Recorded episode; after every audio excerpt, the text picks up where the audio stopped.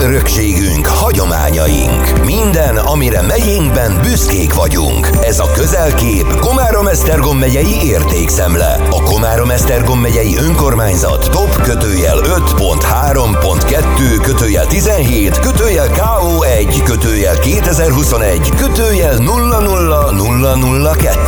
A Mi megyünk, a Mi világunk projekt keretében készült a most következő rádióműsor. Köszöntöm a Forrás Rádió hallgatóit 2022. december 18-án vasárnap Dóbjás Ákos vagyok. Mai adásunkban a Tardosi kőről lesz szó. Tartsanak velünk, kezdődik a közelkép Komárom-Esztergom megyei értékszemle. A tardosi kő 150 millió évesnél is idősebb mészkő, amelyet évszázadok óta hasznosítanak építő és épület szobrászati célú díszítőkőként. A középkorban is fontos szerepe volt a rendkívül jó fekvésű bányából származó köveknek, már első Szent László királyunk idejében is felhasználták őket, Mátyás idejében pedig a Dunán számra szállították a királyi paloták építkezéseihez. Erről az egyedülálló megyei értékről Budai Attillával, a Tardosi Dekorstein Kft. tulajdonosával beszélgettünk. Tardoson nagyon nagyon régi múltja van a kőbányászatnak. Igazándiból rómaiak kezdték itt a kőbányászatot. Az első írásos dokumentum Imre király az Árpádház építkezéseket szállított innen követ, de mondhatnám, hogy Mátyás királyunk második felesége Beatrix királynő is 42 hajónyi követ rendelt a gerecsei kőbányákból a budai építkezésekhez, ami úgy folyt, hogy kitermelték a követ a bányába, szekrekre rakták, levitték a Dunapartra, ott berakták uszályokba, és úgy vitték fel a budai építkezésekhez. Nagyon neves épületeket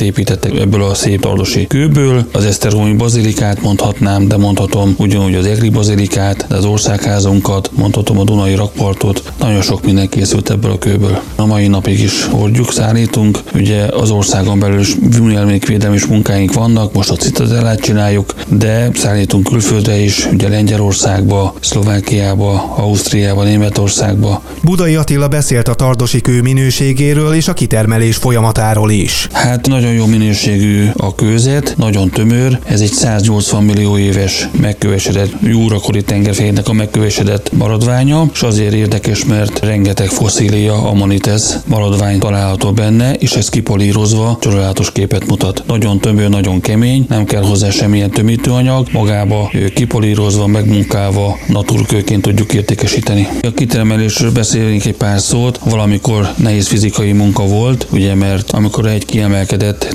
tektonikai törések keletkeztek benne, és ezek a régi bányászok ezeket a repedéseket keresték meg, vésték meg, és az mellett tudták szétfeszíteni ezt a kőzetet, de most ugye nagyon modern gépekkel rendelkezünk, vágjuk, szabjuk a követ, kiszedjük a hegyből, föltesszük egy ilyen nagy szállító gépre, fölviszem a darabolók fölé, és amikor föl van darabolva, akkor ugye megy a megmunkálás, megpolírozzuk, méretre szabjuk, és onnan megy a csomagolás és úgy miatt értékesítés. A bánya tulajdonosa elmondta, a kőfejtés ugyan nem könnyű, de nagyon szép szakma, amelynek tudása többnyire családon belül apáról fiúra száll. A szakmára annyit tudnék mondani, hogy számomra, meg szerintem a tartósok számára is egy nagyon szép szakma. Igazándiból nem tanítják ez a kőfejtés, a kőbányászatot, ez majdnem családon belül apáról fiúra száll. Ez a szakma, én is édesapámtól tanultam, nagyon büszke vagyok rá, meg az idős bányászokra is, amik szakmai tapasztalatban segítettek engem. Nem könnyű, de nagyon szép szakma. Büszkeséget töltelem, amikor megyek az országba bárhol, és látom a, a kövünket, és látom, hogy az én kezem munkája van benne, tudom, hogy honnan indult, hova érkezik. Tardoson ugye mondtam, nagyon sokan kötődnek a kőhöz, meg a kőbányászathoz, őseik által is, de itt falon belül is nagyon büszkék arra, hogy a tardosi kőzet bekerült ugye a megyei értéktárba, de nem szeretnénk itt megállni, szeretnénk, hogyha bekerülne az országos értéktárba is, és előbb-utóbb, hogyha hungarikumát tudják nyilvánítani, akkor tényleg a méltó helyére kerülne ez a kőzet. A tardosi kő geológiailag mészkő, csupán a kereskedelmi forgalomban nevezzük márványnak, hasonlóan a nemzetközi gyakorlathoz, ahol a jól fényezhető mészköveket szintén márványként emlegetik. A tardosi köveket ma is erőszeretettel használják fel díszítőkőnek. Épületek lépcsői, korlátjai, burkolatok, de szobrok, emléktáblák és emlékművek is készülnek belőle. Tardosi követ használtak fel többek között a Tatai Kossuth tér, a Budapesti Szent István tér, a Pannonhalmi Apátság kilátótér, a Visegrádi Palota, valamint az Esztergomi Bazilika építése során is. Ez volt a közelkép Komárom-Esztergom megyei értékszemleadása 2022. december 18-án itt a Forrás Rádióban. Köszönöm, hogy ma is minket hallgatnak, búcsúzik a műsorvezető Dóbjás Ákos.